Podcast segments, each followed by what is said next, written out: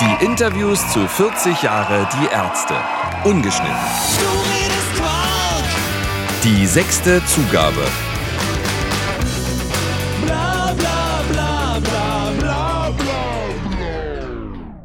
Gerne hätte ich im Laufe des Podcasts auch Rott häufiger zu Wort kommen lassen.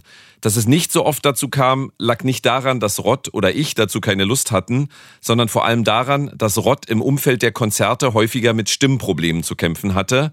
Und natürlich waren die Konzerte immer wichtiger als dieser Podcast. Umso mehr habe ich mich gefreut, dass ich in der Zitadelle nicht nur mit Bela über Rott reden konnte, sondern auch Rott selbst rund zehn Minuten Zeit für mich hatte. Zuerst traf ich aber vor dem Konzert in der Zitadelle Bela, der seit 40 Jahren Teil von Die Ärzte ist. Rott ist dagegen erst seit 29 Jahren dabei. Ist Rott noch der Neue? ähm, nee, tatsächlich, ähm, also so, so im klassischen Sinne der Neue kann man gar nicht sagen, weil als wir die Band gegründet haben mit Sani, da habe ich persönlich nie das Gefühl gehabt, mit, Bahn, mit Sani so eine, so, eine, so eine Einheit zu sein, bandmäßig. Also so ein, so, ein, so ein Gefühl, das hatte ich mit Jan immer, wir haben ja auch das, äh, dann zusammen gewohnt irgendwann und so. Äh, das hatte ich mit Jan immer, so blind. Seit wir bei Sollen Grün waren, gab es einfach bestimmte Dinge. Einer sagt was, der andere ergänzt das. Das gab es immer, so eine Einheit. Und, und deshalb ist das, äh, das hatte ich mit Sani nicht. Und bei Hagen war es ja gewollt, dass... Ähm, dass er halt äh, Gastmusiker bleibt. Der wollte sein Studium beenden und, und wollte die Verpflichtung nicht, die Fotosessions und so, hat, hat sich das genau überlegt. Insofern äh, kam Rott dann dazu und eigentlich ist Rott der erste, erste feste, richtig Gangmitglied. So, ne? Und äh, gleichzeitig ist er aber auch immer ein bisschen außen vor. Das ist halt, er hat so dieses... Äh, er steht, ja, wie ich das auch schon einmal sagte, ne, auf dem Planeten, äh, auf dem Farin und ich wohnen, da hat er als einziger Zugang. So. Ist er, man hat ja die Wahrnehmung, da sind zwei sehr starke Charakterköpfe, nämlich der Bela und der Farin. Und er ist der, der ab und zu mal schlichtet und für Ruhe sorgt. Ist das ein falscher Eindruck? Ach, das würde ich gar nicht, nee, das würde ich so nicht sagen. Also, weil das, das sind jetzt wieder so, so Streit gibt's so zwischen uns sowieso nicht so, nicht so öffentlich. Öffentlich heißt, dass dann einer von uns dreien dann äh, dabei ist, wenn die anderen beiden streiten. Das, das machen wir eigentlich immer dann zu zweit aus, wenn es sowas gibt. Ähm, der ist, äh, er ist schon so eher der, der relaxte Part, wenn es halt dann um darum geht, Dinge zu tun. Der, er ist dann schon derjenige, der schon mal sagt, lass mal, das ist jetzt zu viel, das machen wir jetzt mal nicht. Das, das ist vielleicht, also dann in dem Falle ist er schon der vernünftige, vernünftige manchmal, der dann sagt, komm, jetzt habt ihr so und so, so viel gemacht und so viel in die Richtung, das, es gibt einen zu viel, lass es mal nicht machen. Das äh, wäre dann Rott, genau. Und ist er der überqualifizierteste Bassist, den man sich vorstellen kann? Ja, auf jeden Fall. also ich, also ich war total erstaunt, als, als äh, es war Jans Idee, ihn zu fragen. Ich habe mit Rott ja vorher schon in, in einer Band gespielt und in einem Projekt von mir hat er auch schon mitgemacht bei Sump und ähm, und wusste halt, dass der so gut wie alles kann auf der Gitarre.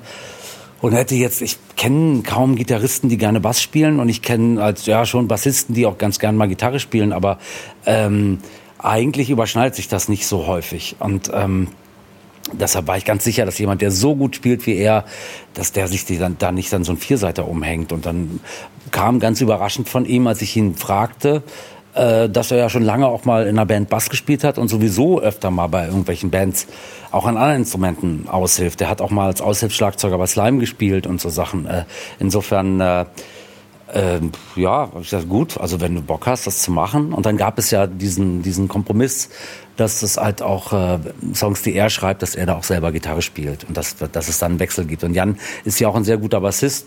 Der hat irgendwann als Fan der New Model Army dann diesen Stil, den der New Model Army Bassist gemacht hat, nämlich der hat, der alles voll gemacht hat mit seinem Bass, weil, weil Justin äh, Sullivan von äh, New Model Army hat immer mit seinen Akustikgitarren eigentlich äh, da immer so ein bisschen, keine Ahnung, da alles ein bisschen dünn ist. Und Jan hat das dann so adaptiert. Deshalb äh, spielt Jan halt auch ganz gut Bass.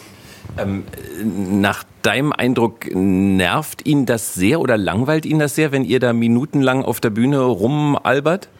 Ähm, also es gab Momente, so auf Natur, also äh, wo ich schon meine, dass er genervt war von zehn Minuten Laola, fahre in Urlaub. Aber das ist eigentlich ganz gut. Inzwischen gehen wir dazu über, dass, dass er und ich dann uns halt lustig machen über Farin.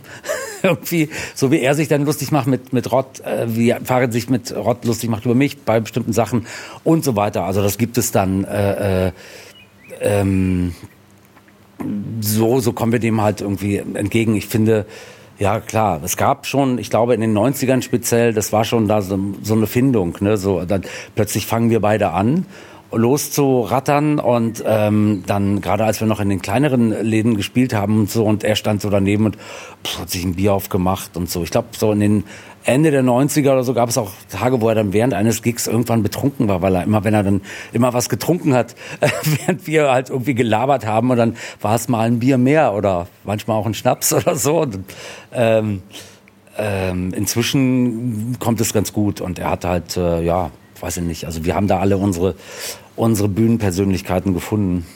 Woran merkt man, dass er das Küken in der Band ist? Der mit Abstand jüngste. Der mit Abstand, der ist so, sind ein paar Jahre. Also unsere Freunde sind alle noch jünger.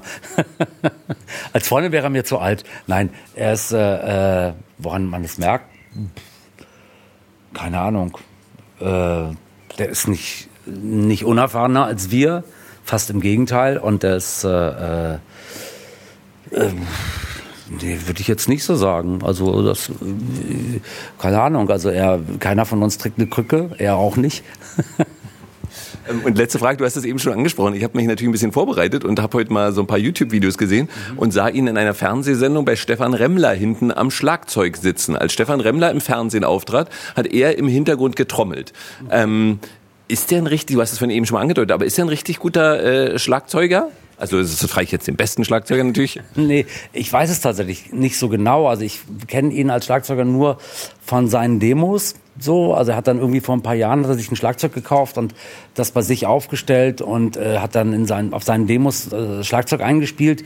Das war aber dann so mit zwei Mikrofonen aufgenommen und das klang so verhallt, dass ich das, äh, äh, dass das gar nicht so geil klang. Aber er hat gespielt, spielen tut er gut. Also der hat bei Slime, wie gesagt, auf Natur, als es dem Schlagzeuger entweder ist er ausgestiegen oder irgendwas ist passiert und Rott war als Mischer dabei und hat äh, dann äh, ähm, ist als Schlagzeuger eingestiegen, so während der Tour und hat das das ausgefüllt. Also das muss man schon können, weil die haben Slime haben aktuell einen der besten deutschen Schlagzeuger, als, äh, den den Alex ähm, Schwers, äh, der, der bei Tausenden von Bands spielt und so. Und das ist nicht so einfach, was die machen. Also ein Rott hat das wohl einfach so aus dem Nichts ausgefüllt. Also ich gehe davon aus, dass der schon sehr, sehr gut ist. Und er kann halt so ein paar Sachen, gerade so 60s-Sachen und so ein paar Jazz-Sachen auch, äh, für die er sich mehr interessiert, als ich mich interessiere. so. Dann ging ich backstage ein paar Räume weiter, wo Rott auf mich wartete. Mit meiner ersten Frage reiste ich dann erstmal mit ihm 29 Jahre in die Vergangenheit als du 93 gefragt wurdest, ich habe das natürlich alles nachgelesen, warum hast du zugesagt? Du kannst doch so viel mehr.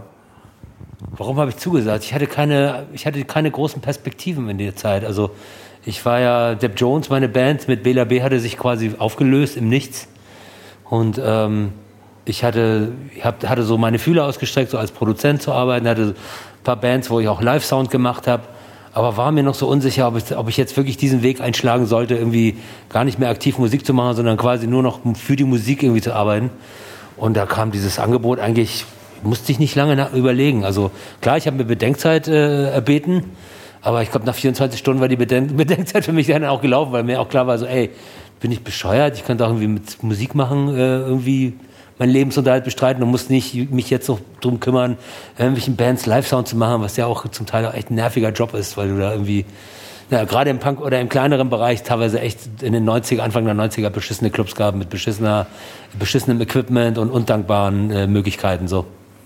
Aber fühlst du dich nicht häufiger unterfordert, weil du kannst ja so viel mehr? Also ich. Äh nee, das ist, äh, das ist, äh, ich sag mal, Ärzte das klingt jetzt so einfach, was wir da machen. Es ist ja auch wahrscheinlich total simpel, aber da, da musst du ganz schnell schalten. Also das ist so dieses, ähm, also wenn die beiden so, was die so verbal so machen, ne, ist ja eine Sache. Aber was musikalisch passiert, da passiert auf so einer ganz sublim, äh, also eine, so einer ganzen, so einer Unterebene passieren so Gags. Also die kriegst du als Zuhörer vielleicht gar nicht mit aber die ich kapiere und dann versuche ich darauf zu antworten. Ist, äh, oder wir versuchen irgendwie, also eine Zeit lang war das auch, dass wir so ganz, ganz oftmals immer so sinnlose Schlüsse hatten für die Lieder. Das Publikum war wahrscheinlich irgendwann genervt davon, aber wir haben da immer noch eine riesen Freude rausgezogen. Oder, oder mal eben spontan, wir haben, wir haben in den, gerade glaube ich, das war die 95er oder 94er, 95er Tour, haben wir angefangen, so ein Medley selber wieder zu machen. Also gar, gar nicht so sehr, um jetzt so ein Medley zu machen wie zur Live, Triple, Triple Live-Platte, weil gab es ja dieses lange Medley, wo auch zu spät dann auch irgendwie äh, Blueprint und alles Mögliche da verbraten wurde. Sondern wir haben dann einfach selber angefangen, so Medleys zu machen und haben festgestellt, das macht total Spaß für uns selber jetzt als Musiker, so irgendwie mal was anderes zu machen und dann irgendwann auf ein Stück zu kommen, was auf der Setliste stand. Und das, das wurde immer länger.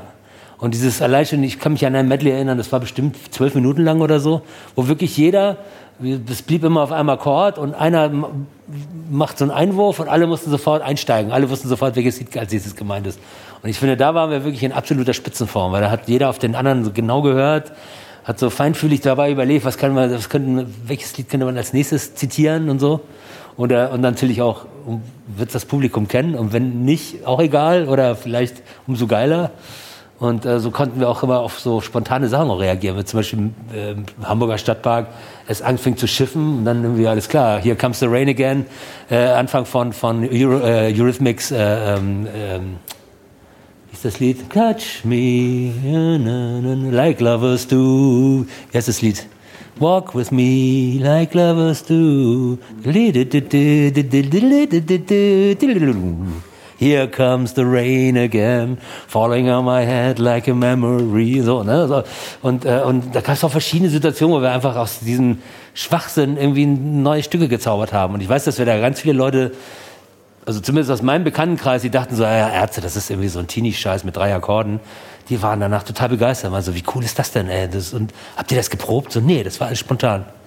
Du spielst und das, das, das erfordert halt extrem äh, so eine Wachsamkeit, die du irgendwie nicht hast, wenn du zwölf Bier vorher getrunken hast und irgendwie denkst, ah, das reicht doch mit der Arsch, linken Arschbacke ab. Nee, das so einfach ist es nicht.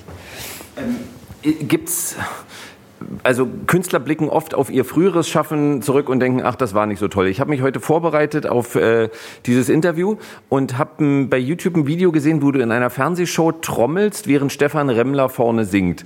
Ähm, denkst du mit leuchtenden Augen daran zurück oder denkst du, was habe ich damals eigentlich gemacht? Also, nee, leuchtende Augen auf gar keinen Fall. Also, das war eine, eine, eine okay Erfahrung.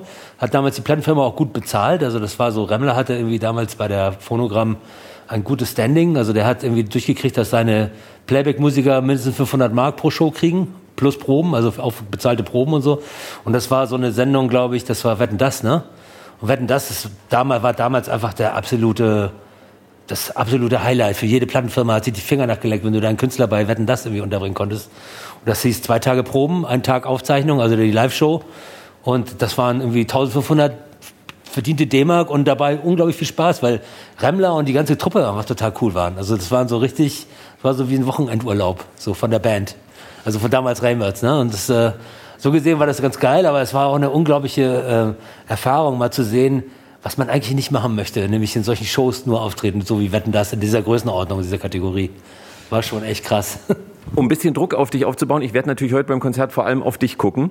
Und das mache ich auch öfter schon und denke, was geht in dem vor, wenn die beiden sich da um Kopf und Kragen reden und äh, das Niveau immer mehr sinkt und du stehst dabei und denkst, Herrgott, oder äh, Farin macht eine ewig lange Laola. Ähm, äh, äh, äh langweilt dich das irgendwann? Ich, ich, also ich habe von allen dreien habe ich den weitesten Weg zu meinem Getränk. Jan hat da irgendwie vorne seinen, seinen Tee immer stehen. Der das heißt, er braucht sich nur runterbücken. Bela braucht sich nur kurz umdrehen und hat da irgendwie seine Bar mit seinen fünf Getränken. Ich muss immer an den Bühne rangehen. Das sieht immer aus, als würde ich von der Bühne gehen. Aber ich überlege immer so, sappeln die noch irgendwie noch, vielleicht noch 20 Sekunden, dann kann ich nochmal unauffällig rübergehen, noch einen Schluck Wasser nehmen und so. Und meistens, und das ist die letzten Konzerte auch passiert, dann denke ich so, okay, die sappeln noch, ich gehe mal schnell rüber, was trinken. Und dann war mal, Rott, wo bleibst du? Ich so, ey, ich habe doch nicht mal das Glas in der Hand. So, sorry, ey, Moment, ich komme gleich. Weißt du, so, äh, das ist so, das sind so die Momente, die ich dann bei diesen manchmal schwachsinnigen Ansagen oder bei diesen Laola oder ich nenne das jetzt mal äh, Mitmachsport irgendwie trimm dich, trimm dich fit äh, äh, wo ich denke so, okay, jetzt kann ich mal kurz verschwinden, weil die Leute, die komplette Aufmerksamkeit ist jetzt gerade auf dem Typen, auf dem Protagonisten, der gerade was von ihnen fordert. Da kann ich mal kurz was trinken gehen. Und ich trinke zu wenig. Ich, also das, habe ich äh, bei speziell in Köln jetzt äh, vorgestern gemerkt. Ja, so einen trockenen Hals. Ich denke, auf die Setliste geguckt, so, oh nee, jetzt prügeln wir wieder drei Stücke hintereinander weg. So, wann kann ich denn wieder was trinken? Und dann kaum da, irgendwie zwei Wasserflaschen angesetzt, oh, oh, oh, oh, oh, geguckt, so, ah, ah sie reden auch, oh, oh, oh, so. Naja, lustig, dass du sagst, du trinkst Wasser. In den 90ern, sagte Bela gerade, seist du möglicherweise ab und zu derart von diesen Ansagen gelangweilt gewesen, dass du auch gern mal einen zu viel getrunken hast und er den Eindruck hatte, du warst sogar mal auf der Bühne betrunken, weil du dann vielleicht zwei, drei Bier zu viel getrunken hast. Äh, stimmt dieser Eindruck? Das ist auch passiert, ja. Da hat mein Backliner, und wir hatten damals einen irischen Backliner, der auch Schlagzeug mitgemacht hat, äh, der brachte immer Schwarzgebrannten aus Irland mit. Also Puccin heißt das, ne? Das ist so ein, wird aus, keine Ahnung, irgendein Gemüse da irgendwie angesetzt.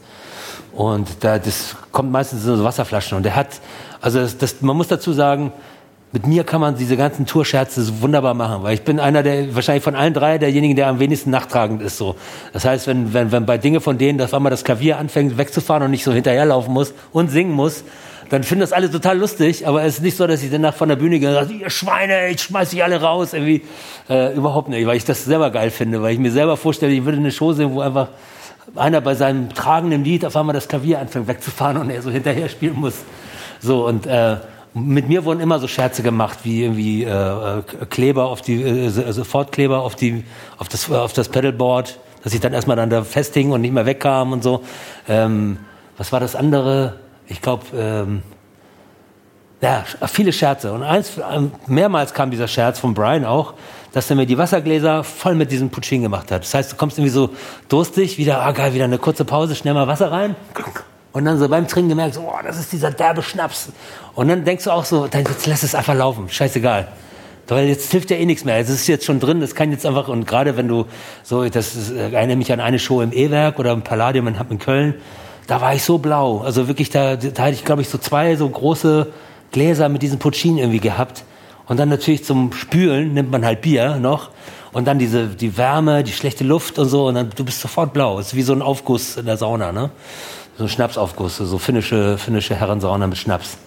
Und entsprechend ist dann natürlich so, pff, da siehst du nur noch zu, dass du irgendwie da noch gerade stehen bleiben kannst und hoffst, dass die Zeit jetzt verstreicht und guckst so, ah nee, wir haben noch eine halbe Stunde, scheiße. ja, klar gab es die Momente, wo ich dann einfach, und vor allem mein Backliner Lüde damals auch, Roddy, du musst mehr trinken, mehr Alkohol, komm, ich misch dir mal was. So, ja, ich habe Durst, aber irgendwie so, nein, nein, du musst mehr Alkohol, du musst so lockerer werden. Also so, die haben mich auch schon alle so ein bisschen verführt, meine Backliner.